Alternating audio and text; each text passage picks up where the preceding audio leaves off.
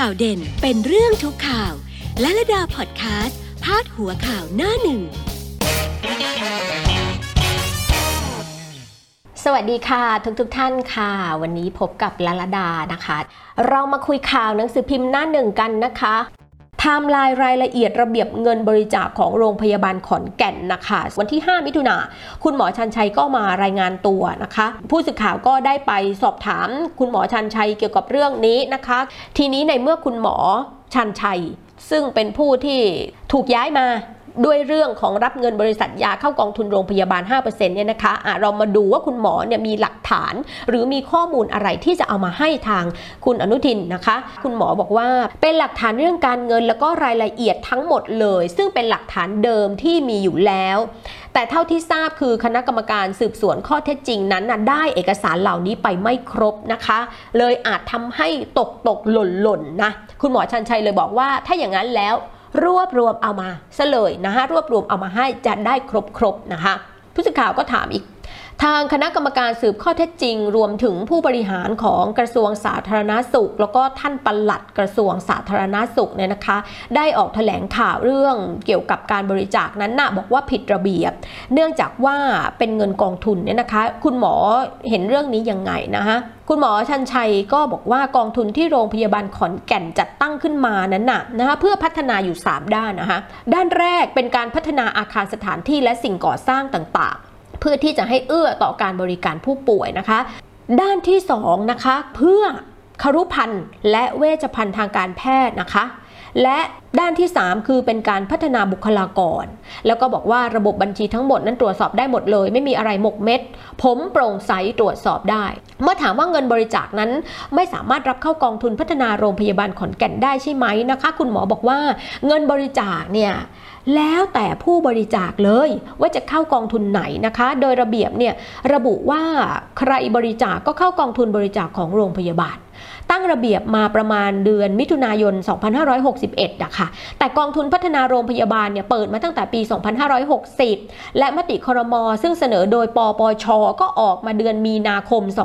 2561 ก็หมายความว่า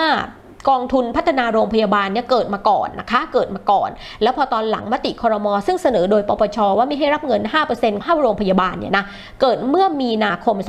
2561 นะคะแต่ระเบียบเงินบริจาคเนี่ยมาออกในช่วงมิถุนายน 2561สืบเนื่องจากเงินกิจกรรม 9 คนละ 9 ของพี่ตูน ตอนนั้นจำได้คะที่พี่ตูนวิ่งวิ่งวิ่งวิ่ง วิ่งนะวิ่งเพื่อที่จะหาเงิน ไปให้โรงพยาบาลไปซื้อเครื่องมือแพทย์ซื้ออุปกรณ์อะไรต่างๆอะนะอ่าอันเนี้ยนะสืบเนื่องจากเงินกิจกรรม 9 คนละ 9 ของคุณตูนบอดี้สแลมคุณหมอบอก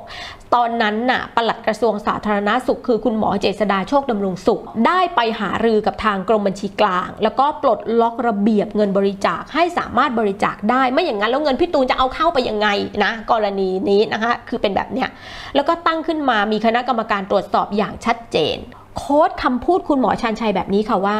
ช่วงเงินจากกิจกรรม 9 คนละ 9 เดิมเราเปิดบัญชีผิด ใช้ชื่อว่า 9 คนละ 9 เราต้องเปลี่ยน เป็นเงินบริจาคของโรงพยาบาลขอนแก่น และเมื่อเดือนพฤศจิกายน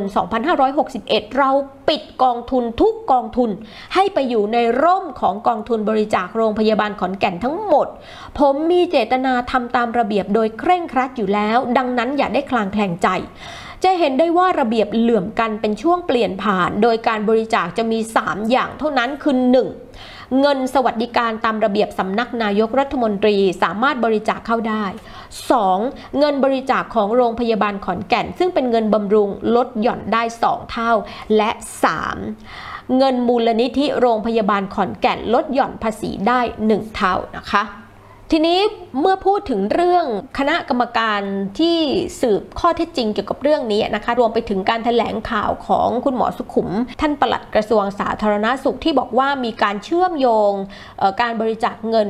กับบริษัทยากับการซื้อยาเนี่ยนะคะ คุณหมอชันชัยบอกว่าอันนี้เนี่ยนะ ไม่เคยเรียกรับผลประโยชน์ การเรียกรับต้องมีเงื่อนไขอย่างเช่น เราไม่ซื้อยาเขา ถ้าเขาไม่จ่าย แบบนี้ถึงตั้งเงื่อนไข ซึ่งการจัดซื้อจัดจ้างกับการบริจาคไม่ได้เชื่อมโยงกันเลย ส่วนที่บอกว่าเชื่อมโยงกับตนนั้นไม่ทราบว่าเชื่อมโยงยังไง แต่ยืนยันว่าการจัดซื้อจัดจ้างที่มีผลประโยชน์ต่างตอบแทนนั้น เราไม่มีนะคะ เราจะซื้อยาหรือไม่ซื้อขึ้นอยู่กับการประมูล เป็นไปตามระเบียบสำนักนายกรัฐมนตรี เป็นไปตามระเบียบการเงินการคลังทุกอย่าง คุณหมอชันชัยบอกว่าตั้งแต่เดือนพฤศจิกายน 2561 ผมทำตามระเบียบทุกอย่างเงินกองทุนต่างๆ ก็รวมอยู่ในเงินโรงพยาบาลขอนแก่น ซึ่งเข้าเงินบำรุง ผมกล้าท้าเลยว่า โรงพยาบาลขอนแก่นอยู่ในระบบที่ดีที่สุดในประเทศไทย กรณีเงินบริจาคทุกอย่างเป็นไปตามระเบียบสำนักนายก การบอกว่าผลประโยชน์ตอบแทนนั้นอยากบอกว่าโรงพยาบาลขอนแก่นเราซื้อยาถูกที่สุดในประเทศถึง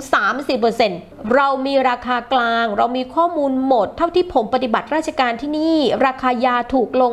เรื่อยๆ เพราะเราเปิดโอกาสให้มีการแข่งขันยากันอย่างเป็นธรรม ตัวคุณหมอชันชัยเองเนี่ยไม่เคยเอาเงินเข้าส่วนตัวแม้แต่บาทเดียวสตางค์แดงเดียวนะคะ ไม่เคยข่มขู่ใคร กองทุนที่มีในโรงพยาบาลก็เป็นไปตามระเบียบสำนักนายก และผู้ที่ตั้งระเบียบก็ไม่ใช่คุณหมอชันชัยด้วย แต่ออกโดยกระทรวงสาธารณาสุขที่ล้อตามระเบียบของสำนักนายกรัฐมนตรี โรงพยาบาลไม่ได้เรียกร้องว่า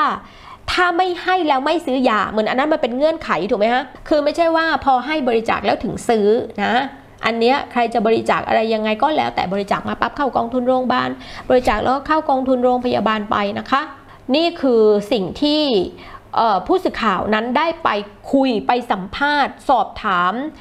เรื่องราวต่างๆ เกี่ยวกับเรื่องเนี่ยการรับเงินบริษัทยา 5%เข้าโรงพยาบาล แล้วจนเป็นเหตุให้คุณหมอชันชัย ถูกปลัดกระทรวงสาธารณาสุขนายแพทย์สุขุมกาญจนพิมายสั่งย้ายด่วน เป็นการย้ายนอกฤดูกาลนะคะเขาถึงเขาถึงตกใจกันมากนะคะตกใจกันมากว่ามมันไม่ใช่ฤดูกาลโยกย้ายนะ